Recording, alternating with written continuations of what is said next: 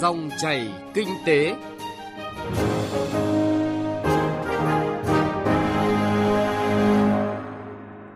Biên tập viên Nguyễn Long xin chào quý vị thính giả. Thưa quý vị và các bạn, trong dòng chảy của thời gian, thế giới đã trải qua một năm 2022 với rất nhiều diễn biến hết sức bất thường, biến động nhanh và khó đoán định. Nhiều quốc gia vẫn đang chịu ảnh hưởng nặng nề bởi đại dịch COVID-19. Việc gián đoạn chuỗi cung ứng, giá cước vận tải và các mặt hàng nguyên liệu đầu vào thiết yếu cho sản xuất tăng cao, lạm phát cao ở nhiều nơi khiến người dân thắt chặt chi tiêu, tăng trưởng sản xuất tiêu dùng chậm lại.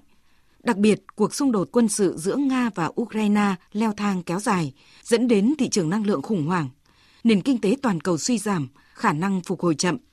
Tất cả đều tác động không thuận tới nền kinh tế Việt Nam.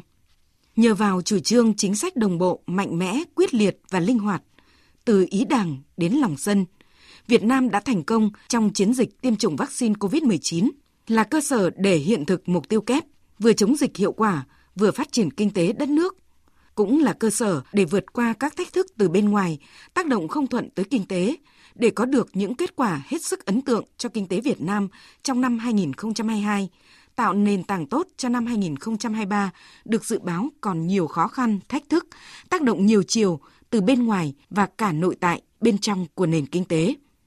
Kinh tế Việt Nam tăng trưởng ổn định, sẵn sàng tâm thế đón 2023 là chủ đề của chương trình kinh tế đặc biệt được VOV1 thực hiện với sự tham gia của hai chuyên gia, đó là tiến sĩ Võ Trí Thành, Viện trưởng Viện Nghiên cứu Chiến lược Thương hiệu và Cạnh tranh, và ông Đậu Anh Tuấn, Phó Tổng Thư ký Liên đoàn Thương mại và Công nghiệp Việt Nam, VCCI. Vâng, xin được trân trọng cảm ơn các vị khách mời đã nhận lời tham dự chương trình trong thời khắc đặc biệt của dòng chảy thời gian này.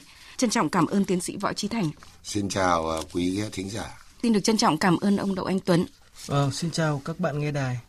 Trước hết xin mời quý vị và các bạn cùng nhìn lại bức tranh kinh tế Việt Nam năm 2022 qua một tổng hợp ngắn về những con số ấn tượng sau đây. Tổng sản phẩm quốc nội GDP năm 2022 tăng 8,02% so với năm trước, do nền kinh tế được khôi phục trở lại và đạt mức tăng cao nhất trong giai đoạn 2011-2022. Trong mức tăng chung của toàn nền kinh tế, khu vực nông, lâm nghiệp và thủy sản tăng 3,36%, tiếp tục thể hiện vai trò bệ đỡ của nền kinh tế. Trong đó, ngành nông nghiệp tăng 2,88%, ngành lâm nghiệp tăng 6,13%, ngành thủy sản tăng 4,43%. Khu vực công nghiệp và xây dựng tăng 7,78%, trong đó ngành công nghiệp chế biến chế tạo tiếp tục là động lực tăng trưởng của toàn nền kinh tế với tốc độ tăng 8,1%. Nhóm hàng công nghiệp chế biến chiếm 89% trong cơ cấu nhóm hàng xuất khẩu. Khu vực dịch vụ được khôi phục và tăng trưởng mạnh mẽ với tốc độ là gần 10%, cao nhất trong giai đoạn 2011-2022. Tổng kim ngạch xuất khẩu hàng hóa cả năm ước đạt 371,85 tỷ đô la Mỹ, tăng 10,6% so với năm trước.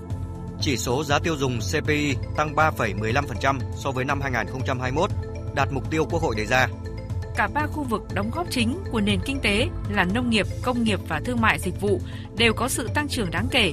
Trong đó, nông nghiệp không chỉ đạt mục tiêu tăng trưởng về con số mà còn góp phần quan trọng trong đảm bảo các cân đối lớn của nền kinh tế. Tính chung năm 2022, cả nước có 208.300 doanh nghiệp đăng ký thành lập mới và quay trở lại hoạt động, tăng 30,3% so với năm trước. Số doanh nghiệp rút lui khỏi thị trường là 143.200 doanh nghiệp, tăng 19,5%.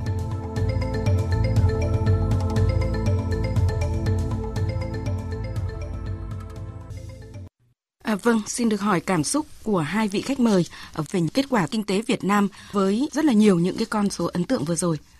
Trước tiên xin được hỏi chuyên gia kinh tế tiến sĩ Võ Trí Thành ạ. Có thể nói năm 2022 là một cái năm rất đặc biệt. Và với cá nhân tôi ấy, thì phải nói là rất nhiều cảm xúc. Vui, có. Buồn, cũng có. Và trăn trở đôi chút, cũng có. Vui là bởi vì là có thể nói là không phải chỉ là con số mà chúng ta đã biết về tăng trưởng kinh tế năm 2022 trên 8%, cùng với đó là cái sự phục hồi rất là mạnh mẽ của tiêu dùng, đầu tư trực tiếp nước ngoài theo nghĩa giải ngân rồi thì xuất khẩu. Thế mà đằng sau ấy, nó thể hiện một cái sức sống của cái con người Việt Nam, của doanh nghiệp Việt Nam, của đất nước Việt Nam. Thì đấy là cái niềm vui, và niềm vui này cũng rất là lớn. Thế nhưng mà bên cạnh đấy ấy, cũng có đôi chút buồn. Và cái buồn này thì gắn với một cái câu là giá như. Tất nhiên mình không thể quay lại cái thời gian, nhưng mà giá như chúng ta khéo hơn trong xử lý các vấn đề kinh tế vĩ mô, giá như chúng ta quyết liệt hơn, làm cho nó có hiệu lực hiệu quả hơn trong đầu tư công, trong thực hiện cái chương trình phục hồi và phát triển kinh tế với cái nguồn lực cũng rất lớn là lên đến gần 350.000 tỷ đồng. Thì có lẽ chúng ta còn đạt được cái kết quả tốt hơn cho người dân.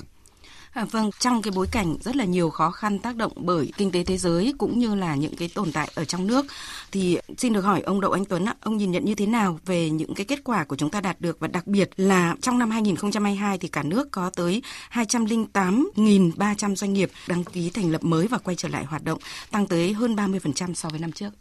Vâng, tôi cũng hoàn toàn chia sẻ cái cảm giác của chuyên gia kinh tế Võ Trí Thành. Phải nói rằng là cá nhân tôi khi mà nhìn những kết quả đạt được của kinh tế năm 2022 thể hiện qua những con số rất là tích cực đã được công bố ra, thì phải nói rằng là tâm lý cũng là buồn vui lẫn lộn. Vui bởi vì là đúng là cái nền kinh tế Việt Nam thì cũng đang trở lại với cái đà tăng trưởng cao. Phải nói rằng là với mức độ tăng trưởng cao hơn 8% cũng là một cái quốc gia cũng hiếm hoi trong khu vực và trên thế giới. Và cũng có nhiều người bạn tôi ở các nước khi mà nói đến Việt Nam, khi nhắc đến từ Việt Nam thì người ta đều hỏi ngay và cũng bày tỏ cái sự ngưỡng mộ về cái tốc độ tăng trưởng cao của nền kinh tế này. Những con số về số doanh nghiệp thành lập mới, số doanh nghiệp quay trở lại hoạt động, số đầu tư nước ngoài rất là ấn tượng, hay là con số kim ngạch xuất nhập khẩu đạt mức kỷ lục, là những con số cái thể hiện cái mức độ tăng trưởng kinh tế rất là mạnh mẽ trong cái năm đầu tiên mà chúng ta phục hồi sau đại dịch. Điều này cũng chứng minh được rằng là nền kinh tế Việt Nam đang rất tiềm năng. Chúng ta có một sức mạnh nội tại, và đây cũng là một cái nền tảng rất là lớn để chúng ta tiếp tục phát triển nền kinh tế đất nước và nâng cao vị thế của đất nước trong thời gian tới. Thì đây cũng là những cái gam màu phải nói rằng là rất sáng, và đây cũng là thành quả rất là đáng tự hào trong điều hành kinh tế của chính phủ, của các bộ ngành và chính quyền địa phương trong một năm mà phải nói rằng là có rất nhiều biến động, có rất nhiều khó khăn, có rất nhiều bất ổn, kể cả bối cảnh kinh tế toàn cầu hay là những cái diễn biến ở trong nước. Nhưng mà đằng sau cái cảm giác vui đấy, tôi cũng có những cảm giác lo lắng bởi vì năm 2022 vừa rồi thì phải nói rằng là cũng có những cái gam màu mà chúng ta cũng cần phải suy ngẫm. Chẳng hạn như là trong năm vừa rồi thì lĩnh vực chứng khoán, lĩnh vực trái phiếu, lĩnh vực bất động sản, lĩnh vực tài chính tiền tệ thì vẫn tiềm ẩn những cái rủi ro và đang trong quá trình cơ cấu lại, cho nên chúng ta thấy rất là nhiều những vụ việc trong năm vừa qua. Thì điều này cũng phản ánh rằng là mặc dù chúng ta tăng trưởng, nhưng mà cái chất lượng của tăng trưởng hay sự bền vững của tăng trưởng trong thời gian tới cũng là điều mà chúng ta cần phải chú ý hơn nữa. Vâng, rõ ràng là trong những cái kết quả tăng trưởng rất đáng ghi nhận của nền kinh tế thì vẫn còn những cái bâng khuâng, những cái tiếc nuối, vì chúng ta hoàn toàn có thể có được những cái kết quả tốt hơn và bền vững hơn. Tuy nhiên thì nhìn lại cả năm 2022, chúng tôi đặc biệt ghi nhận những cái nỗ lực của doanh nghiệp đã phải chịu tác động rất là nặng nề bởi đại dịch Covid-19, nhưng mà đã có rất nhiều nỗ lực vượt lên những cái khó khăn để đóng góp vào thành tích chung của tăng trưởng kinh tế trong năm qua. Và xin mời quý vị nghe phóng viên Đài Tiếng Nói Việt Nam ghi nhận thực tế tại một số doanh nghiệp ngành hàng chế biến gỗ và thủy sản tại tỉnh Bình Định. Những ngày cuối năm 2022, không khí sản xuất tại công ty cổ phần năng lượng sinh học Phú Tài ở khu công nghiệp Phú Tài, thành phố Quy Nhơn, tỉnh Bình Định càng nhộn nhịp hơn. Doanh nghiệp này có thị phần sản xuất viên gỗ nén xuất khẩu lớn nhất ở tỉnh Bình Định. Năm 2022, ngành chế biến đồ gỗ xuất khẩu ở tỉnh Bình Định tăng trưởng hơn 10%, trong đó viên gỗ nén tăng trưởng gần 50%. Trước đây, hơn 90% sản phẩm viên gỗ nén xuất khẩu sang Hàn Quốc, Nhật Bản. Thế nhưng, khi giá dầu trên thế giới tăng cao, châu Âu đối mặt với thiếu năng lượng vào mùa đông, mặt hàng viên gỗ nén của nước ta được săn tìm. Ông Nguyễn Thanh Phong, Tổng Giám đốc Công ty Cổ phần Năng lượng Sinh học Phú Tài cho biết, hơn 2 năm qua, doanh nghiệp đối mặt với nhiều khó khăn do hậu quả vụ cháy nhà xưởng và đại dịch Covid-19. Trước tình hình này, doanh nghiệp xác định phải nâng cao chất lượng sản phẩm theo tiêu chuẩn quốc tế, mạnh dạn đầu tư mở chi nhánh sản xuất tại các tỉnh Kon Tum, Quảng Ngãi. Kết thúc hoạt động năm 2022, công ty xuất khẩu hơn 400.000 tấn viên gỗ nén, doanh thu hơn 1.600 tỷ đồng, tăng trưởng hơn 10%. Ông Nguyễn Thanh Phong cho biết thêm, hiện doanh nghiệp đang tập trung thực hiện rất nhiều đơn hàng với đối tác nước ngoài. Đối với ngành viên gỗ nén thì hiện tại cái việc xuất khẩu khá là thuận lợi, vì cái nhu cầu rất lớn từ Nhật Bản và Hàn Quốc. Riêng năm nay thì đã có thêm cái thị trường cho thị trường xuất khẩu thì rất là rộng, rất là tiềm năng và còn phát triển trong tương lai gần. Tại tỉnh Bình Định, các mặt hàng xuất khẩu của ngành gỗ, thủy sản chiếm phần lớn trong tổng kim ngạch xuất khẩu. Năm 2022, kim ngạch xuất khẩu của tỉnh Bình Định đạt khoảng 1,55 tỷ đô la Mỹ, tăng 9% so với năm 2021. Có được những kết quả này, trước hết phải nhắc tới sự chủ động, sáng tạo của các doanh nghiệp. Nhiều công ty chuyển hướng tìm thị trường mới, giàu tiềm năng. Các doanh nghiệp chế biến cá ngừ đã không ngừng đa dạng hóa sản phẩm, hướng tới các thị trường mới. Bà Cao Thị Kim Lan, Giám đốc Công ty Cổ phần Thủy sản Bình Định cho biết, trước đây, sản phẩm của công ty xuất khẩu sang thị trường EU chiếm tỷ trọng gần 70%, nhưng hiện chỉ còn khoảng 40%. Thị trường Mỹ chiếm đến 40%, các thị trường khác chiếm 20%. Doanh nghiệp mới thấy rằng nếu như cái tập trung vào châu Âu thì cái rủi ro nó quá lớn, nguy cơ sẽ bị đóng cửa. Cho nên chúng tôi phải đa dạng hóa sản phẩm, đa dạng hóa thị trường. Và châu Âu từ 70% mà chỉ còn 20-30%. Không phải những công ty Bình Định mà công ty Nha Trang, các công ty khác trong nước cũng vậy. Buộc mình phải thay đổi tất cả các cái chính sách quản lý về chất lượng, quản lý về cái khâu thu mua, về truy xuất nguồn gốc một cách rõ ràng, minh bạch và cụ thể công khai. Có như vậy mới vượt qua được các cái thị trường. Năm 2022, tình hình kinh tế xã hội của tỉnh Bình Định đạt kết quả khả quan trên tất cả các lĩnh vực. 19 chỉ tiêu chủ yếu về phát triển kinh tế xã hội đều đạt và vượt so với kế hoạch đề ra. Tổng thu ngân sách nhà nước trên địa bàn tỉnh Bình Định ước đạt hơn 16.500 tỷ đồng, vượt 35% dự toán năm.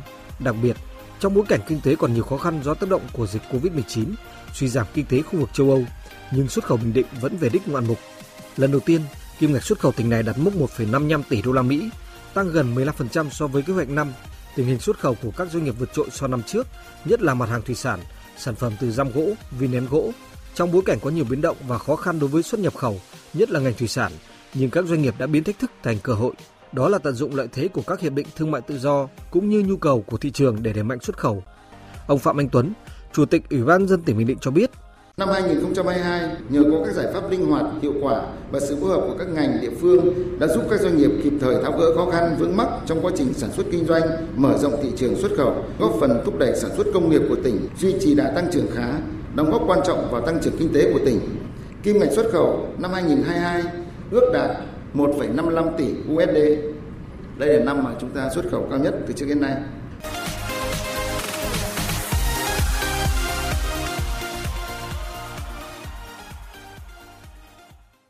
Vâng, thưa hai vị khách mời, quý vị đánh giá như thế nào về những cái nỗ lực của doanh nghiệp của chúng ta trong thời gian qua để có thể đóng góp vào tăng trưởng chung của nền kinh tế đất nước, và đặc biệt là những nỗ lực của doanh nghiệp trong tìm kiếm thị trường cũng như là đa dạng hóa các cái mặt hàng xuất khẩu, thưa ông Đậu Anh Tuấn?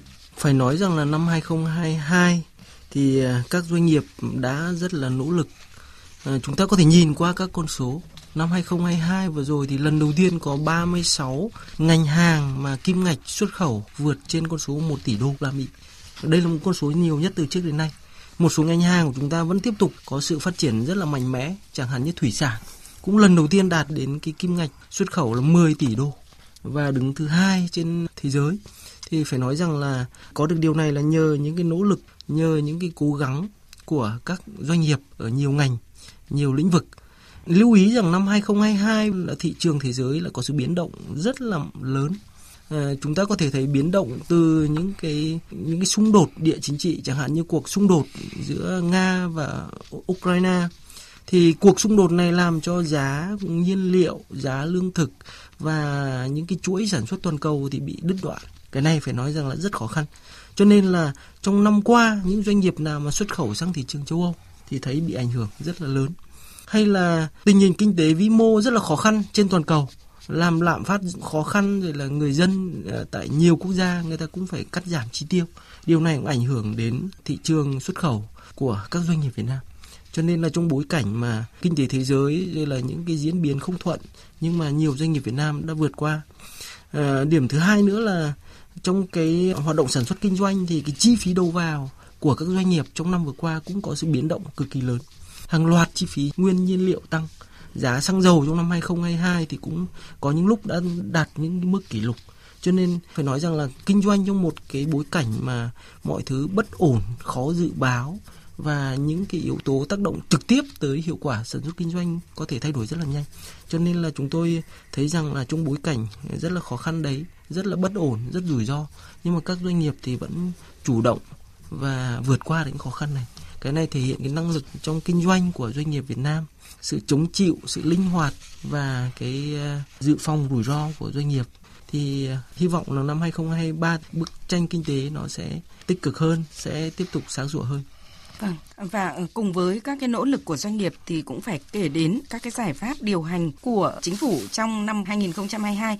Và xin được hỏi tiến sĩ Võ Trí Thành ạ, ông nhìn nhận như thế nào về các cái giải pháp điều hành của chính phủ cũng như là các bộ ngành, và ông ấn tượng với những cái quyết sách mạnh mẽ nào? Đằng sau những cái con số tích cực về tăng trưởng, về phát triển, đảm bảo cân đối lớn v.v. thì chắc chắn không thể không nói đến cái chính sách, cái vai trò của chính phủ, của nhà nước. Thế thì chúng ta biết là ngay cuối năm 2021, khi mà chúng ta bắt đầu sống chung an toàn với dịch, nghị quyết 128, thế thì chính phủ đã chuẩn bị một cái rất là rõ rệt, một cái đường hướng và chính sách để mà hỗ trợ cái quá trình phục hồi này, đặc biệt là đối với các doanh nghiệp. Thế và chúng ta đã có hẳn một cái chương trình phục hồi phát triển với cái nguồn lực khá là lớn trong cái bối cảnh mà chúng ta không phải quá dư giả gì. Và đấy là một cái chính sách có thể là rất là nổi trội. Quy mô, rồi thì lĩnh vực, rồi thì cách tiếp cận. Cái thứ hai là chúng ta cũng bắt đầu lường trước được những rủi ro khi mà thực hiện cái chương trình này. Ví dụ như là câu chuyện lạm phát, câu chuyện rủi ro đến nợ công, đến cái việc mà tiền có thể không vào sản xuất kinh doanh nhưng mà lại tiếp tục đầu cơ tài chính, tính đến cả. Thế thì đấy là một cái, cùng với cái việc chúng ta nỗ lực như là trong những năm chống dịch là đẩy nhanh cái đầu tư công. Tất nhiên rồi chúng ta sẽ bàn kết quả là hạn chế. Đó. Thì bên cạnh cái nỗ lực đó cùng với cái như ông Tuấn nói là tiếp tục cố gắng cải thiện cái môi trường đầu tư kinh doanh, cắt giảm những cái thủ tục, những cái quy trình không cần thiết, tăng thêm cái chi phí giao dịch cho doanh nghiệp. Thì tôi cho là những cái đấy là rất là đáng kể. Một cái nữa mà tôi nghĩ là cũng là dấu ấn trong cái cách điều hành, trong cái nỗ lực của chính phủ, đó là sự phối hợp. Đặc biệt là phối hợp giữa chính phủ và quốc hội. Và rõ nhất là cái việc là chính phủ thì có chính sách phục hồi phát triển, có cái chương trình ấy, và quốc hội thì cố gắng tạo ra những cái cơ chế mà trong thẩm quyền của mình để mà thuận lợi nhất có thể để mà thực hiện cái chương trình ấy cùng với đầu tư công. Và không chỉ là câu chuyện liên quan đến chương trình phục hồi phát triển, mà trong quá trình, trong năm, trong một cái thế giới đầy biến động, những vấn đề rất là khó lường, bất chắc, thì chính phủ và quốc hội luôn luôn là sẵn sàng đồng hành, nhanh chóng, quyết liệt, hiệu quả để mà có được một cái không gian, có được một cái cơ chế để mà có thể thực thi tốt và hỗ trợ cho cái quá trình phục hồi phát triển. Một cái nữa tôi thấy cũng rất rõ, kể cả trong đại dịch, trong cái làm chương trình phục hồi phát triển và trong quá trình cả năm ấy, thì Thủ tướng Chính phủ, rồi Chính phủ, các bộ thì luôn luôn là tập hợp lắng nghe các cái ý kiến đa chiều và cái phản ảnh nhanh nhạy nhất có thể được từ tình hình kinh tế thế giới, từ cái thị trường, cái hoạt động sản xuất trong nước tại từng thời điểm. Và trên cơ sở đó thì vừa có một cái định hướng cho năm, nhưng mà cũng lại làm cuốn chiếu cho từng quý và thậm chí từng tháng, từng tuần để mà điều hành. Mà trên cơ sở là tập hợp đầy đủ nhất có thể ý kiến chuyên gia, doanh nghiệp, hiệp hội trong nước, ngoài nước để mà có được một cái kế sách, một cái cách phản ứng tốt nhất có thể. Thì tôi nghĩ là nó có rất là nhiều những cái điểm mới. Thế như tôi đã nói thì thành quả thì cũng đã có, nỗ lực có, nhiều bài học. Nhưng mà chỉ tiếc một chút là nếu chúng ta quyết liệt hơn, nếu chúng ta thực thi nó đầy đủ hơn, nếu chúng ta khéo hơn một chút, nhất là khi những cái áp lực về tài chính tiền tệ nó đổ dồn vào nền kinh tế mình, nhất là trong những cái tháng cuối năm, thì có lẽ là cái kết quả của chúng ta đã tích cực rồi nhưng mà nó sẽ còn tốt hơn nữa.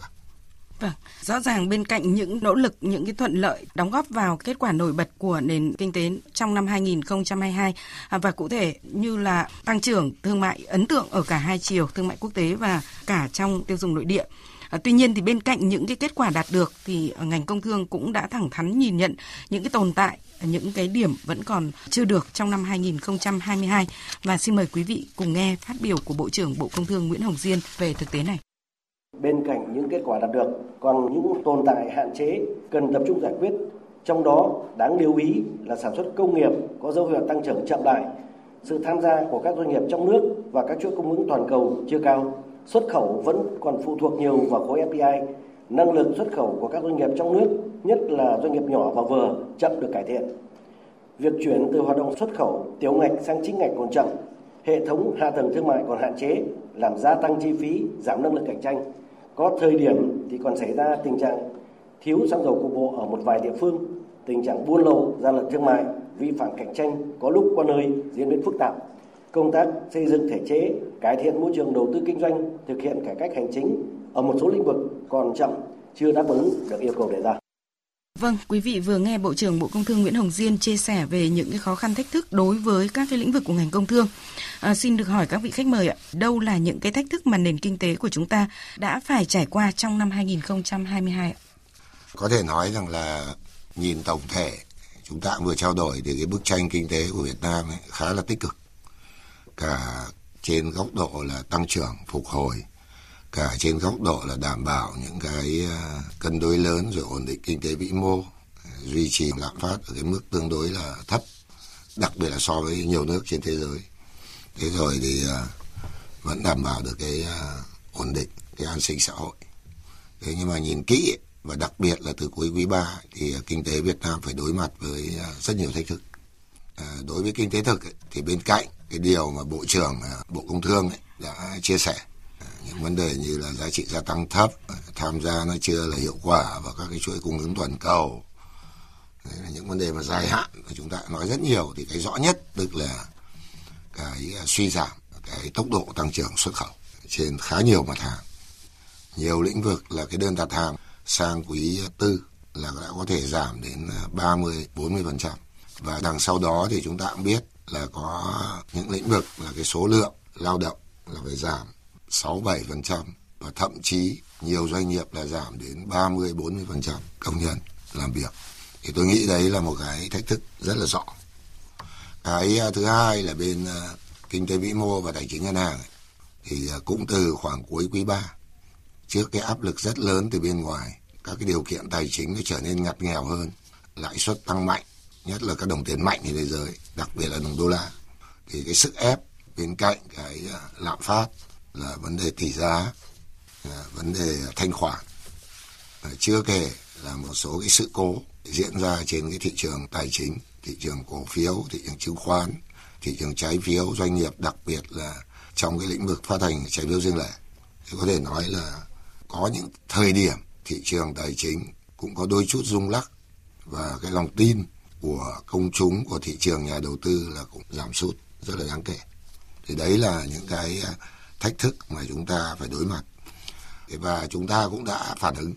Và cho đến thời điểm cuối năm thì trong một chừng mực nhất định thì cái áp lực ấy nó cũng đã được giải tỏa phần nào. Cái thứ hai tức là các cái chính sách, các cái giải pháp để mà tiếp tục xử lý các vấn đề tài chính tiền tệ thì cũng đã được đặt ra. Và rất là hy vọng được thực hiện tốt trong những cái thời gian sớm nhất có thể. Và chúng ta cũng vẫn còn nhìn thấy một cái khó khăn lớn của doanh nghiệp. Mặc dù là chúng ta có hơn 200.000 doanh nghiệp được đăng ký thành lập mới và quay trở lại hoạt động. Thế nhưng mà hơn 143.000 doanh nghiệp cũng đã phải rút lui khỏi thị trường là một con số lớn chưa từng có. Và các chuyên gia nhìn nhận như thế nào về con số này và chúng ta cần phải làm gì trong cái thời gian tới đối với cái việc hỗ trợ cho doanh nghiệp? Con số mà số doanh nghiệp mà thành lập mới rất là cao trong năm 2022 cũng cho một tín hiệu cho thấy rằng là cái tiềm năng của nền kinh tế vẫn còn rất là lớn. Cái khu vực kinh tế dân doanh chúng ta thực ra rất là mạnh mẽ, cho nên mặc dù tác động lớn của đại dịch Covid-19 trong 2 năm và rất nhiều những doanh nghiệp gặp khó khăn, nhưng mà khi mà nền kinh tế phục hồi khi mà dịch bệnh đã đỡ thì cái khu vực kinh tế tư nhân này vẫn là phát triển rất là mạnh mẽ. Cho nên chúng tôi vẫn thấy rằng là những cái chủ trương chính sách mà để tạo động lực cho khu vực kinh tế tư nhân trong nước, đặc biệt là khu vực doanh nghiệp vừa và nhỏ, họ hoạt động thuận lợi, họ có cơ hội để vận hành tốt, vẫn là một cái giải pháp rất là quan trọng của Việt Nam trong thời gian tới. Tiếc rằng là trong 1-2 năm vừa rồi thì chúng ta chưa có thêm nhiều giải pháp mạnh mẽ hơn nữa để thúc đẩy các khu vực kinh tế tư nhân này được thành lập hoạt động một cách dễ dàng hơn. Bên cạnh con số này thì tôi cũng chú ý đến một con số khác, đấy là cái tỷ lệ mà mặc dù xuất khẩu chúng ta năm nay rất là ấn tượng, nhưng mà tỷ trọng của khu vực có vốn đầu tư nước ngoài trong bức tranh xuất khẩu chúng ta thì khu vực doanh nghiệp nước ngoài lại có xu hướng là chiếm tỷ trọng cao hơn. Trước đây thì khoảng gần 70%, khoảng 68-69% là tỷ trọng xuất khẩu là đóng góp từ khu vực doanh nghiệp có vốn đầu tư nước ngoài. Nhưng mà năm 2022 thì tỷ trọng này tăng lên đến 74%. Có nghĩa là cứ 100 đồng xuất khẩu Việt Nam thì các doanh nghiệp FDI đã chiếm đến 75 đồng. Nói thế thì không có nghĩa là doanh nghiệp tư nhân trong nước không tăng trưởng với xuất khẩu. Nhưng mà cái tốc độ tăng trưởng của doanh nghiệp tư nhân trong nước nó đang kém hơn so với doanh nghiệp có vốn đầu tư nước ngoài. Điều này cũng thể hiện nhiều thông điệp.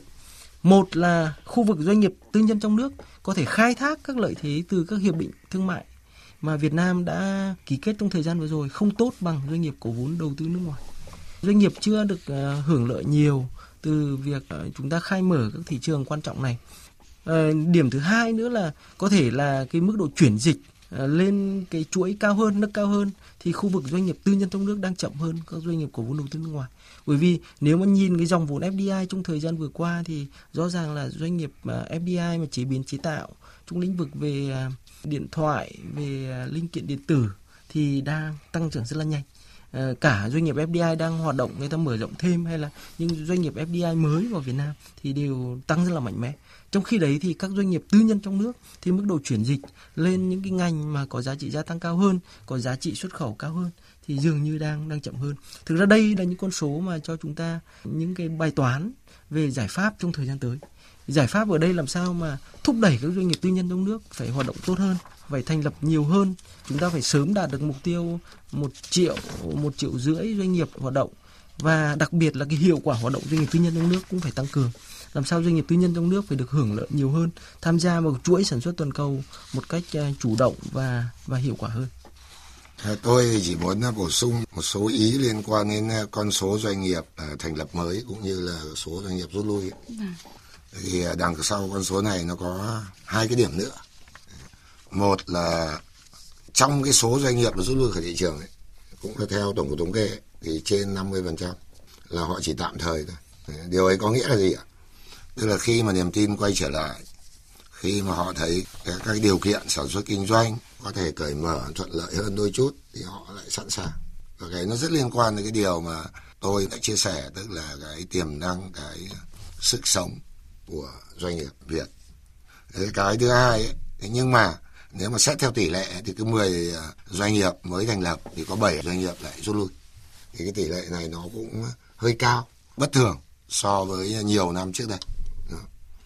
Thì đằng sau rõ ràng nó là có rất nhiều vấn đề về chính sách, bên cạnh cái sức sống, bên cạnh cái nỗ lực của doanh nghiệp Việt.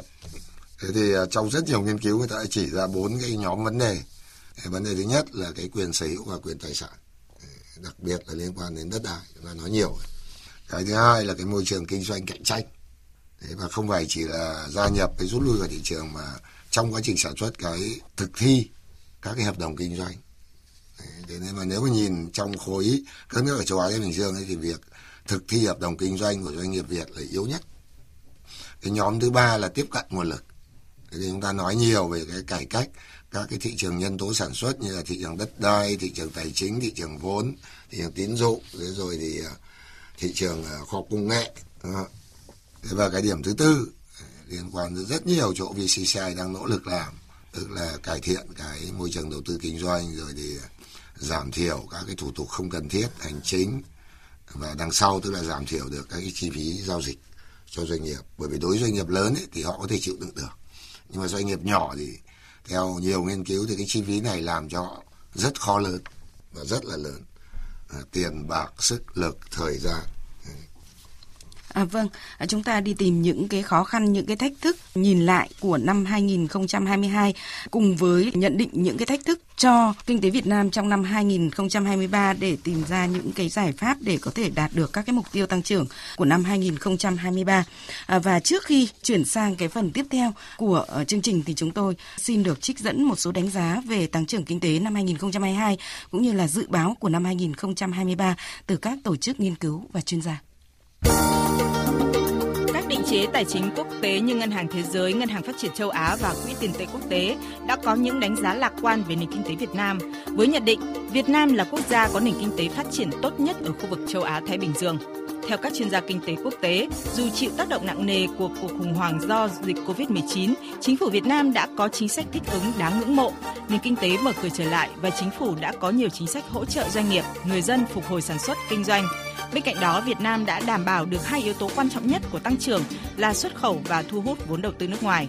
Ông Michael Kokalari, chuyên gia kinh tế trưởng của quỹ đầu tư Vina Capital cho rằng những yếu tố cơ bản giúp tăng trưởng của nền kinh tế Việt Nam trong năm qua chính là xuất khẩu và đầu tư nước ngoài. Tỷ trọng xuất khẩu của Việt Nam đã tăng do biết tận dụng các yếu tố thay đổi của địa chính trị. Thứ hai là thu hút nguồn vốn đầu tư nước ngoài. Khi Trung Quốc vẫn giữ chính sách Zero Covid và Mỹ tăng thuế đối với các doanh nghiệp Trung Quốc, thì đó là cơ hội cho Việt Nam. Chúng ta thấy rõ làn sóng chuyển dịch của các doanh nghiệp đầu tư nước ngoài đến Việt Nam trong năm 2022. Tuy nhiên, hầu hết các chuyên gia kinh tế đều nhận định sự tăng trưởng này không vững chắc khi nền kinh tế toàn cầu đang có dấu hiệu suy thoái. Kinh tế Việt Nam trong năm 2023 sẽ không nằm ngoài vòng xoáy của môi trường kinh tế quốc tế khó lường.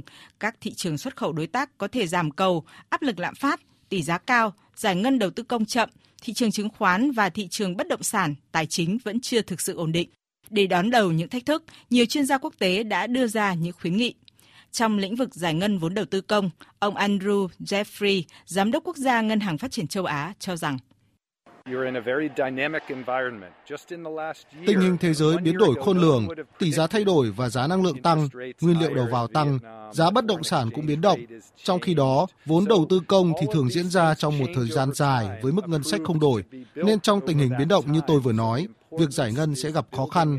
Nên chăng, chúng ta nên tạo những khoảng không gian chính sách linh hoạt, tập trung vào kết quả thay vì quy trình. Bên cạnh đó, chính phủ cũng cần phải trao quyền nhiều hơn cho các địa phương trong bối cảnh nhiều khuôn khổ pháp lý chưa theo kịp được với thực tiễn. Đó là quan điểm của ông Ahmed Aweda, chuyên gia kinh tế của Ngân hàng Thế giới. Tôi nghĩ rằng chính phủ Việt Nam đã làm rất tốt việc tạo ra các chính sách mang tính định hướng, dẫn đường. Tuy nhiên, trong quá trình thực hiện tại các địa phương sẽ có những vướng mắc mang tính thực tiễn mà có thể khung khổ pháp lý chưa thể theo kịp. Vì vậy, nếu có một cơ chế linh hoạt, trao quyền nhiều hơn cho các địa phương, chính phủ giám sát và kiểm tra. Vâng ạ, vừa rồi là những cái ý kiến của các tổ chức quốc tế như là Ngân hàng Thế giới, Ngân hàng Phát triển Châu Á và Quỹ tiền tệ quốc tế về triển vọng kinh tế 2023 của Việt Nam, cũng như là những cái khuyến nghị từ các tổ chức này về một số các cái giải pháp điều hành. Và ngay sau đây sẽ là một số ý kiến của các chuyên gia trong nước. Cái tổng mức bán lẻ hàng hóa và doanh thu dịch vụ tiêu dùng của năm 2022 đã đạt cái tốc độ tăng trưởng cao và đã có sự phục hồi khả quan. Tuy nhiên, trong năm 2023 sẽ không thể có cái tốc độ tăng trưởng cao như năm 2022 được, là do là chúng ta cần lưu ý là năm 2022 là chúng ta có cái sự bùng nổ là trong cái việc là du lịch nội địa do 2 năm là bị kìm nén, bị Covid, và đồng thời là cái báo cáo về đánh giá xu hướng sản xuất kinh doanh cũng như là dự báo về nguy cơ lạm phát và tổng cầu thế giới suy giảm thì chắc chắn là cũng sẽ tác động tiêu cực. Năm 2023 sẽ là một năm khó khăn và sẽ là một năm đầy biến động và rất khó dự báo. Không ai biết rằng là về chiến tranh Ukraine thì nó sẽ diễn biến như thế nào, thế thì giá dầu nó như thế nào, rồi thì là các nước nó điều chỉnh tỷ giá và lãi suất của họ ra làm sao. Vì vậy cho nên là mình đã hội nhập rất nhiều rồi, cho nên cái điều đấy sẽ là một cái thách thức rất lớn đối với chúng ta. Nhà nước cần phải hợp tác rất chặt chẽ với lại doanh nghiệp và phân tích tình hình từng mảng thị trường cụ thể một, chứ không phải là chỉ có những các cái chính sách chung, mà những các cái mảng thị trường thiết yếu mà doanh nghiệp Việt Nam hiện nay đang xuất khẩu thì chúng ta cần phải nghiên cứu rất kỹ để làm sao chúng ta có thể là tiếp tục tồn tại và tiếp tục phát triển được. Năm 2023 thì kinh tế thế giới suy giảm hơn so với năm 2022. Lạm phát toàn cầu tuy đã giảm nhưng vẫn còn ở mức cao. Các chính phủ vẫn thực hiện chính sách tài khóa và tiền tệ thắt chặt để chống lạm phát. Tất cả những cái yếu tố đó ảnh hưởng trực tiếp đến cái sản xuất ở trong nước. Đầu tiên là cầu xuất khẩu giảm và tác động ngay trực tiếp đến chúng ta. Về phía bên cung thì chúng ta nhìn thấy đó là chi phí sản xuất tăng lên. Thậm chí rất nhiều doanh nghiệp là phải thua lỗ. Cái tiếp cận vốn của doanh nghiệp cũng trở nên khó khăn hơn. Thì cái tăng trưởng của chúng ta năm 2023 khó có thể đạt được các mục tiêu như là Quốc hội đã đề ra. Và như vậy thì năm 2023 này, tôi nghĩ rằng công tác quản lý điều hành phát triển kinh tế xã hội cần phải linh hoạt hơn, thực tế hơn, hỗ trợ cho khu vực doanh nghiệp và người lao động nhiều hơn. Trong năm 2023 được dự báo là sẽ rất khó khăn và điều này nó sẽ làm cho cái quy mô thị trường bị thu hẹp và cạnh tranh gia tăng giữa hàng hóa Việt Nam với những đối thủ cạnh tranh khác ở những thị trường này. Trong cái bối cảnh như vậy, việc tận dụng những hiệp định thương mại tự do để có được cái lợi thế cạnh tranh về giá rất là quan trọng đối với các doanh nghiệp. Chúng ta cần phải có những cái biện pháp giúp các doanh nghiệp tận dụng tốt hơn, hiệu quả hơn các cái ưu đãi thuế quan và các cái cam kết khác từ các hiệp định thương mại tự do để có được cái tăng trưởng tốt trong cái năm 2023 mà dự kiến rất khó khăn này. Vừa rồi là các ý kiến nhận xét cũng như là dự báo của ông Nguyễn Việt Phong là vụ trưởng vụ thống kê thương mại và dịch vụ của Tổng cục Thống kê. Các chuyên gia kinh tế là tiến sĩ Lê Đăng Doanh và tiến sĩ Nguyễn Đình Cung, nguyên viện trưởng Viện Nghiên cứu Quản lý Kinh tế Trung ương. Bà Nguyễn Thị Thu Trang là giám đốc trung tâm WTO và hội nhập của Liên đoàn Thương mại và Công nghiệp Việt Nam. Và các dự báo thì cũng cho thấy là một nền kinh tế có độ mở lớn tới 200% như là Việt Nam trong bối cảnh thế giới tiếp tục diễn biến bất định, khó lường và không thuận thì 2023 thực sự là một năm nhiều khó khăn, thách thức của kinh tế và doanh nghiệp. Thưa chuyên gia kinh tế tiến sĩ Võ Trí Thành, ông dự báo như thế nào về các cái tác động từ bên ngoài tới nền kinh tế của nước ta cũng như là cái khả năng chống chịu của chúng ta trong năm 2023? Ngay từ gần nửa cuối năm 2022 thì chúng ta cũng đã gặp những cái thách thức khó khăn. Và những cái thách thức khó khăn này nó vẫn còn sẽ trải dài cho năm 2023. Theo rất nhiều đánh giá, rất nhiều dự báo của các chuyên gia, các tổ chức quốc tế, tổ chức trong nước. Thế mà nói một cái khái quát ấy, thì kinh tế Việt Nam phải đối mặt với hai cơn gió ngược từ bên ngoài. Cái cơn gió ngược đầu tiên ấy, đó là cái tăng trưởng kinh tế thế giới suy giảm. Và thậm chí có thể một số nước là rơi vào suy thoái kinh tế.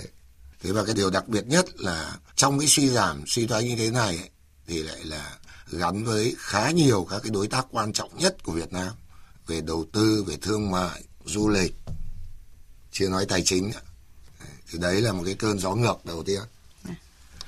Cái cơn gió ngược thứ hai mà chúng ta phải đối mặt từ bên ngoài ấy, đó là các cái điều kiện tài chính, tiền tệ nó vẫn còn rất là ngặt nghèo, chặt chẽ. Fed và một số ngân hàng trung ương của nhiều nước phát triển vẫn sẽ tiếp tục tăng lãi suất. Mặc dù cái mức độ và cái cường độ như cái tần suất nó có thể là giảm. Cái nữa là lạm phát vẫn còn dai dẳng, mặc dù có thể là qua đỉnh. Thế mà Việt Nam chúng ta biết là một cái nền kinh tế rất là mở, đặc biệt là thương mại, đầu tư và kể cả phần nào là liên quan đến các cái luồng dịch chuyển của du lịch. Thế cho nên là chúng ta rõ ràng là phải có nhiều cái chuẩn bị. Thế nhưng ở đây tôi chỉ nói về cái khả năng chống chịu kinh tế Việt Nam thôi. Cái điều mà Đảng và Nhà nước cũng hay nói và nhiều chuyên gia cũng nói, tức là quy mô, nguồn lực của chúng ta còn hạn chế, cho nên là khả năng chống chịu của chúng ta nó cũng có hạn. Thế nhưng bên cạnh cái đấy thì cũng phải nói là chúng ta cũng đã trưởng thành, chúng ta lớn lên. Chúng ta đã trải qua rất nhiều những cái cú sốc từ bên ngoài, những cái cuộc khủng hoảng. Thế mà có thể chưa được như kỳ vọng nhưng mà chúng ta cũng đều đã vượt qua. Cho nên có thể nói cái đầu tiên là cái kinh nghiệm tích lũy của chúng ta trong cái ứng xử với các cú sốc từ bên ngoài, với các cuộc khủng hoảng hiện nay nó là tốt hơn. Cái thứ hai là nếu nhìn vào các cái nền tảng vĩ mô ấy, thì như chúng ta vừa trao đổi, đặc biệt là trong so sánh với các nước khác trong khu vực trên thế giới thì về cơ bản chúng ta vẫn ổn định. Lạm phát là tương đối thấp ngân sách duy trì được mức thu chi tương đối cân đối, nợ công vẫn ở mức dưới ngưỡng khá là cao. Tôi nghĩ là mình có các cái cơ sở để mình nói rằng là chúng ta hoàn toàn có thể vượt qua được những thách thức. Chưa kể nếu chúng ta nói về kinh tế vĩ mô, về cân đối lớn, chúng ta nói về vấn đề an ninh lương thực để chúng ta đảm bảo, mà chúng ta còn đóng vai trò cho thế giới nữa. Thế một lần nữa là tôi nói là đúng, còn nhiều điểm chúng ta phải hoàn thiện, năng lực nội tại, nguồn lực nội tại chưa phải là đã lớn. Thế nhưng mà chúng ta có những cái cơ sở rất là tốt để nếu chúng ta quyết tâm, nếu chúng ta khéo thì chúng ta hoàn toàn có thể vượt qua được những cái thách thức, những cái khó khăn đang chờ đón chúng ta trong năm 2023 và chúng ta có quyền lạc quan. Thế còn ông Đậu Anh Tuấn, ông nhìn nhận như thế nào về những cái thách thức, những cái khó khăn nội tại của nền kinh tế cũng như là doanh nghiệp Việt Nam trong năm 2023? Đối với doanh nghiệp thì năm 2023 là một năm mà vẫn tiềm ẩn rất nhiều những yếu tố khó lường, bất ổn. Nhiều yếu tố cũng bắt đầu định hình được, cũng có những tin vui. Chẳng hạn như là gần đây thì nhiều tổ chức, nhiều định chế tài chính thì dự báo là dường như Mỹ vượt qua được cuộc suy thoái. Mà thị trường Mỹ cũng là một thị trường rất là quan trọng với Việt Nam. Hay chúng ta thấy rằng là Trung Quốc đang mạnh mẽ nới lỏng cái chính sách phòng chống Covid. Đây cũng là một tín hiệu rất là tốt, rất là tích cực cho kinh tế Việt Nam. Về du lịch, về dịch vụ, về hàng hóa. Nhưng mà nó cũng tiềm ẩn những cái nguy cơ.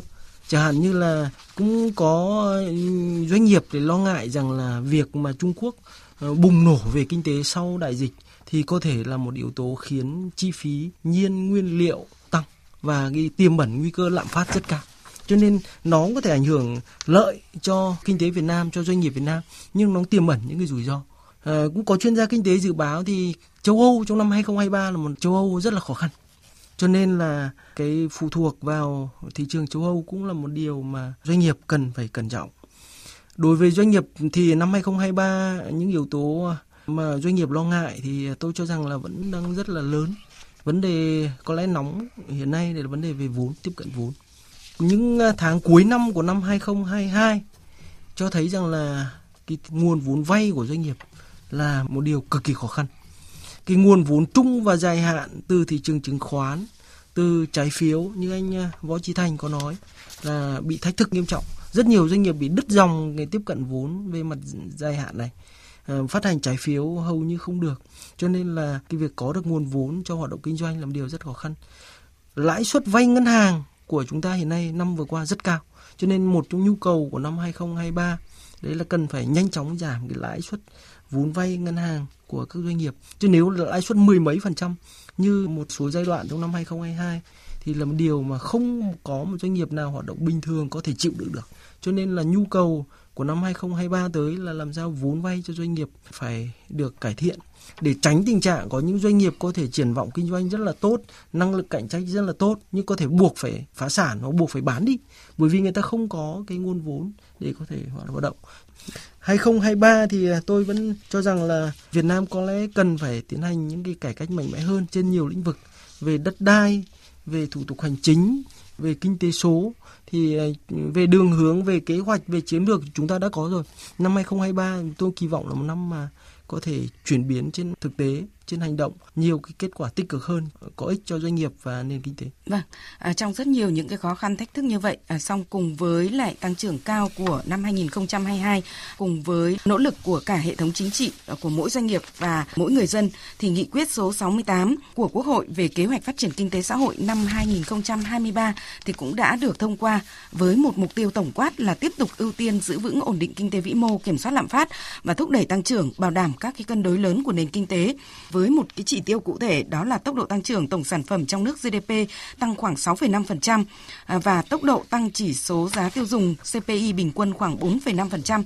Và cho đến thời điểm này thì cũng rất nhiều bộ ngành địa phương cũng đã ban hành các cái nhiệm vụ giải pháp thực hiện kế hoạch của năm 2023 và chúng tôi tổng hợp thông tin. Năm 2023 dự báo có nhiều biến động khó lường, Thành phố Hồ Chí Minh phải đối mặt với nhiều thách thức mới. Bí thư Thành ủy Nguyễn Văn Nên đề nghị chính quyền thành phố bám sát sự chỉ đạo của Trung ương, sớm đưa vào sử dụng các dự án, công trình trọng điểm, cố gắng đảm bảo thời gian khởi công dự án vành đai 3 Thành phố Hồ Chí Minh vào tháng 6 năm 2023, khẩn trương thực hiện dự án Metro 2, dự án cao tốc Thành phố Hồ Chí Minh - Mộc Bài, khởi công sớm dự án Rạch Xuyên Tâm. Bí thư Thành ủy Nguyễn Văn Nên nói. Quyết tâm tạo cái đột phá chuyển biến về hạ tầng cho năm 2023 này, cố gắng đưa vào sử dụng các cái dự án, đặc biệt là cái rạch Xuyên Tâm, rạch Tham Lương, Bến Cát, rạch Nước Lên. Công trình này là những công trình 20 năm chờ đợi mỏi mòn thì cũng đang xúc tiến để chúng ta có thể khởi công sớm. Và các cái công trình trọng điểm chào mừng 50 năm ngày giải phóng miền Nam thống nhất đất nước. Năm 2023, Hải Phòng sẽ tiếp tục xây dựng và hoàn thiện hạ kho dữ liệu dùng chung của thành phố, đẩy mạnh dịch vụ công trực tuyến và cải cách thủ tục hành chính với mục tiêu 100% thủ tục hành chính đủ điều kiện theo quy định của pháp luật được cung cấp dưới hình thức dịch vụ công trực tuyến toàn trình, 70% hồ sơ công việc tại các cơ quan thành phố, 60% hồ sơ công việc tại cấp huyện và 40% hồ sơ công việc tại cấp xã được xử lý trên môi trường mạng. Ông Hoàng Minh Cường, Phó Chủ tịch Ủy ban nhân dân thành phố Hải Phòng khẳng định, thành phố phấn đấu kinh tế số chiếm 15% GRDP, tỷ trọng kinh tế số trong từng ngành, lĩnh vực đạt tối thiểu 11%. Trong năm 2023 thì cũng sẽ tiến hành đo lường và đánh giá sự hài lòng qua các ứng dụng công dân số và thông qua đó thì sẽ làm cho cái bộ máy chính quyền hoạt động hiệu quả hơn. Về kinh tế số thì chúng ta cũng sẽ có những các cái biện pháp để thúc đẩy cái việc tăng trưởng kinh tế số trong các ngành lĩnh vực, đặc biệt là những các cái ngành mũi nhọn của Hải Phòng như là du lịch, thương mại, cảng biển, logistics, triển khai kinh tế số nền tảng để chúng ta có thể tận dụng được sự phát triển như là vũ bão của thương mại điện tử cũng như cái nền tảng số hiện nay. Xin được hỏi quan điểm của các vị khách mời về một trong những cái nhiệm vụ, những cái giải pháp trọng tâm của hai thành phố lớn là thành phố Hồ Chí Minh và Hải Phòng trong năm 2023 mà chúng tôi vừa đưa ra. Tôi thì có dịp cũng được làm việc với một số tỉnh thành trong năm 2022. Cả câu chuyện là ứng xử với những vấn đề trước mắt, cả cái việc là chuẩn bị cho một cái tương lai phát triển dài hạn hơn. Chúng ta đều biết là tất cả các tỉnh thành trong năm 2022 đều đang rất là nỗ lực để có được cái bản quy hoạch tốt nhất với cái tầm nhìn là đến tận 2045 và tập trung những cái kế hoạch nó chi tiết, nó cụ thể hơn cho năm 2030. Thế thì câu chuyện mà chúng ta nghe nó vừa là gắn với cái mà thành phố Hồ Chí Minh và thành phố Hải Phòng muốn làm liên quan đến hạ tầng, liên quan đến cải thiện môi trường đầu tư kinh doanh, liên quan đến cái việc tận dụng cái cuộc cách mạng công nghiệp lần thứ tư, nhất là cái công cuộc chuyển đổi số. Tôi thì chỉ nhấn mạnh thêm một vài điểm như thế này thôi. Câu chuyện của thành phố Hồ Chí Minh, Hải Phòng ấy, nó rất gắn liền với các cái cực tăng trưởng, các cái tỉnh mà có thể tạo đột phá trong tăng trưởng cho Việt Nam, kể cả cho phục hồi nữa. Thế và chúng ta đã trao đổi rất nhiều bài học từ doanh nghiệp rồi từ chính sách của năm 2022. Và nó liên quan đến cả nỗ lực doanh nghiệp, liên quan đến cả nỗ lực của các nhà hoạch định chính sách, các cái nhà điều hành trung ương rồi địa phương. Thế cho nên ấy, vấn đề nhìn tổng thể, cái tương tác, cái phối hợp giữa trung ương, địa phương, chưa nói là cơ quan cao nhất như là chính phủ, thủ tướng chính phủ, mà cả các bộ ngành liên quan đến các ngành nghề, các lĩnh vực. Thì cái này là cần phải làm nó rốt ráo, theo nghĩa là bám sát tình hình và nó tốt hơn. Tại sao tôi nói như vậy? Bởi vì chúng ta có một cái ví dụ rất điển hình của năm 2022, đó là cái việc điều hành cung ứng xăng dầu. Ở đây nó có câu chuyện là doanh nghiệp của địa phương, doanh nghiệp của bộ ngành, điều hành giữa các bộ, ví dụ như Bộ Công Thương, Bộ Tài chính và các cái tỉnh, và trong đó có cả câu chuyện tỉnh ở thành phố Hồ Chí Minh. Thì đấy là một cái ý mà tôi cho là chúng ta cần rút ra cái bài học để làm cho cái kết nối, cái phối hợp không chỉ là với thị trường mà giữa các cơ quan quản lý, cơ quan nhà nước ở các cấp cũng phải tốt hơn rất là nhiều. Thế và cái cuối cùng tôi muốn nói là trong một cái thế giới mà đầy là bất trắc như thế này, nhiều các cú sốc có thể xảy ra, cường độ có thể cao hơn, tần suất có thể lớn hơn, rất là khó lường, tài chính, tiền tệ, thiên tai, biến đổi khí hậu, dịch bệnh. Thế thì cũng như doanh nghiệp ấy, trong tất cả kế hoạch đều phải có các kịch bản và cái việc đánh giá rủi ro và quản trị rủi ro để mà có thể khắc phục. Nếu nó không xảy ra các cái kịch bản xấu hay là những cú sốc không tốt thì thuận, nhưng nếu nó xảy ra thì mình hạn chế được rất nhiều những cái tác động tiêu cực nó có thể có đối với địa phương, đối với nền kinh tế. Vâng, sở dĩ chúng tôi cũng rất là muốn lấy ví dụ cụ thể như là thành phố Hồ Chí Minh, như là Hải Phòng gắn với các cái cực tăng trưởng, và đặc biệt chúng tôi cũng rất là muốn nhấn mạnh tới cái việc là đẩy mạnh phát triển cơ sở hạ tầng cũng như là phát triển kinh tế số. Và chúng tôi cũng rất là mong muốn chia sẻ của ông Đậu Anh Tuấn liên quan đến những cái nhiệm vụ trọng tâm của năm 2023 đặt ra trong cái lĩnh vực này. Tôi cho rằng là những cái nhóm nhiệm vụ quan trọng mà thành phố Hồ Chí Minh cũng như là Hải Phòng đã đặt ra trong năm 2023 cũng là một cái nhóm nhiệm vụ mà các tỉnh, thành phố cũng cần phải thực hiện. Rõ ràng là một trong những cái vai trò quan trọng của chính quyền địa phương cũng như của chính phủ, đấy là phải phát triển hạ tầng. Bởi vì đây cũng là điểm nghẽn mà cản trở chúng ta có thể đạt được mức tăng trưởng cao hơn. Hiện nay Việt Nam có thể rất tiềm năng đối với các nhà đầu tư nước ngoài, đặc biệt là trong cái việc chuyển dịch từ những cái nền kinh tế mà có thể tạo ra sự rủi ro. Bởi vì trước đây có thể tập trung vào một, hai nền kinh tế, nhưng hiện nay xu hướng của các chuỗi sản xuất trên toàn cầu là đa dạng hóa và cũng chuyển dịch sang nhiều quốc gia khác nữa.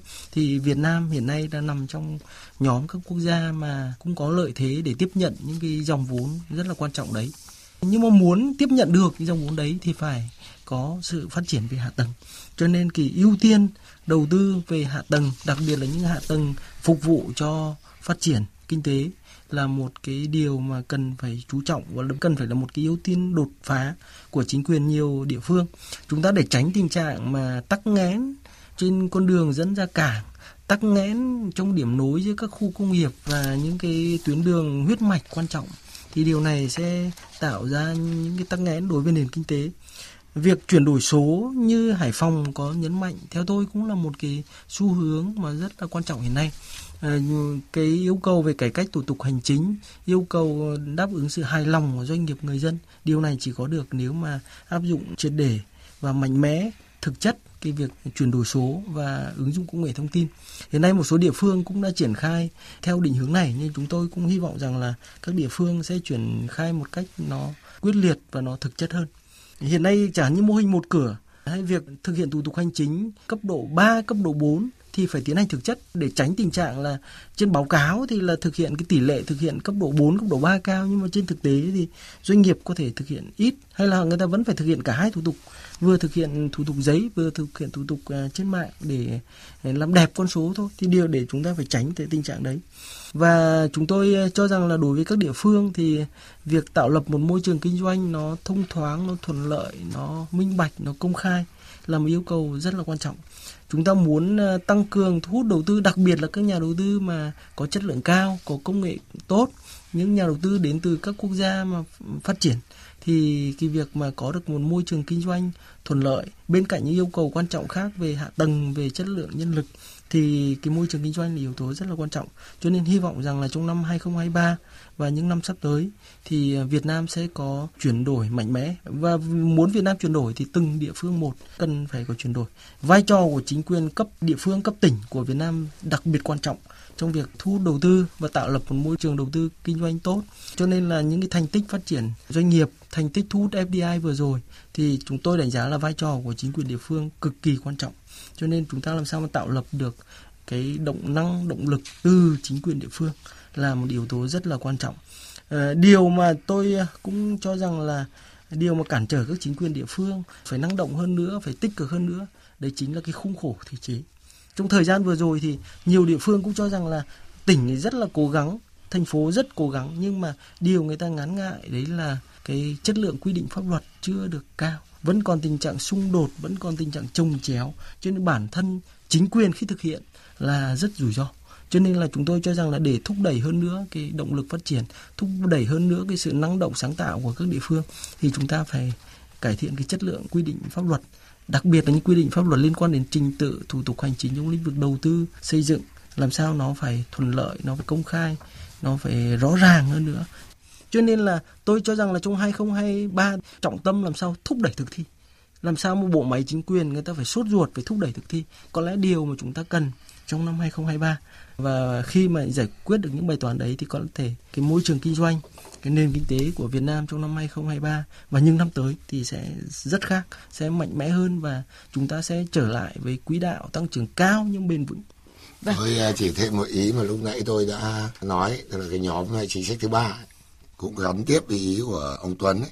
Tức là trong cái quá trình mà ta đối phó với những cái vấn đề trước mắt này, thì kể cả 2 năm mà chúng ta phải chịu cái tác động rất là tiêu cực của đại dịch Covid-19, rồi thì năm 2022 thì đôi lúc, thậm chí là nhiều khi chúng ta hơi lãng quên và làm trùng xuống cái quá trình đổi mới cải cách.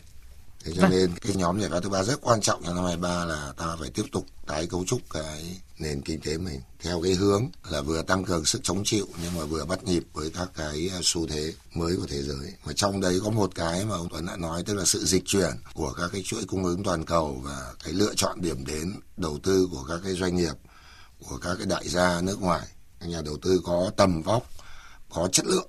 Thế thì mình làm sao phải tiếp tục cái công cuộc cải cách ấy, mà nó lớn hơn nhiều chỉ là cải cách thủ tục hành chính hay thậm chí là cải thiện môi trường đầu tư kinh doanh, mà đây là thực chất là tái cấu trúc tổng thể cái nền kinh tế mà chúng ta đã đặt lên bàn rồi nhiều năm rồi.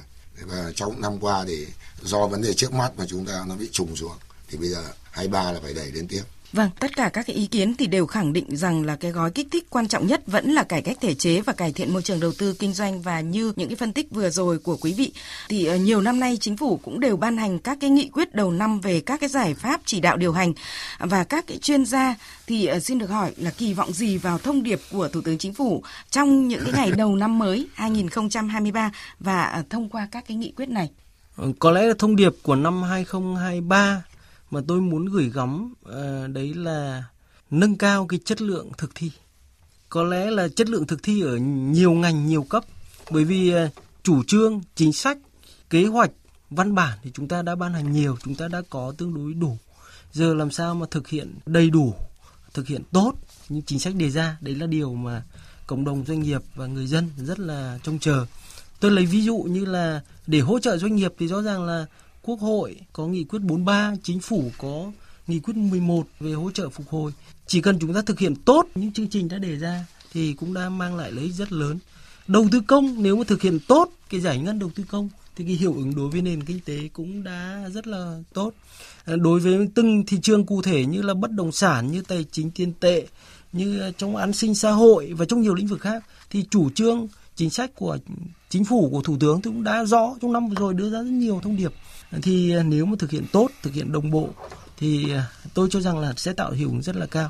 Cho nên là trong năm 2023 thì cái từ khóa mà tôi rất là muốn và rất kỳ vọng đấy là đẩy mạnh và cải thiện cái chất lượng thực thi.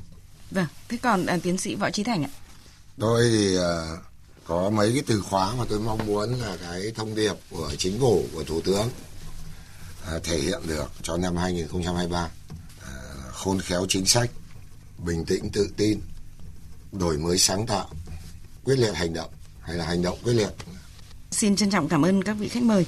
Thưa quý vị và các bạn, rõ ràng với các kết quả đạt được của nền kinh tế trong năm 2022 sẽ tạo nền tảng tốt và tạo đà cho năm 2023 tăng tốc thực hiện các mục tiêu của kế hoạch 5 năm 2021-2025 và cụ thể là các chỉ tiêu kinh tế xã hội đã được Quốc hội thông qua tại nghị quyết số 68 về kế hoạch phát triển kinh tế xã hội năm 2023.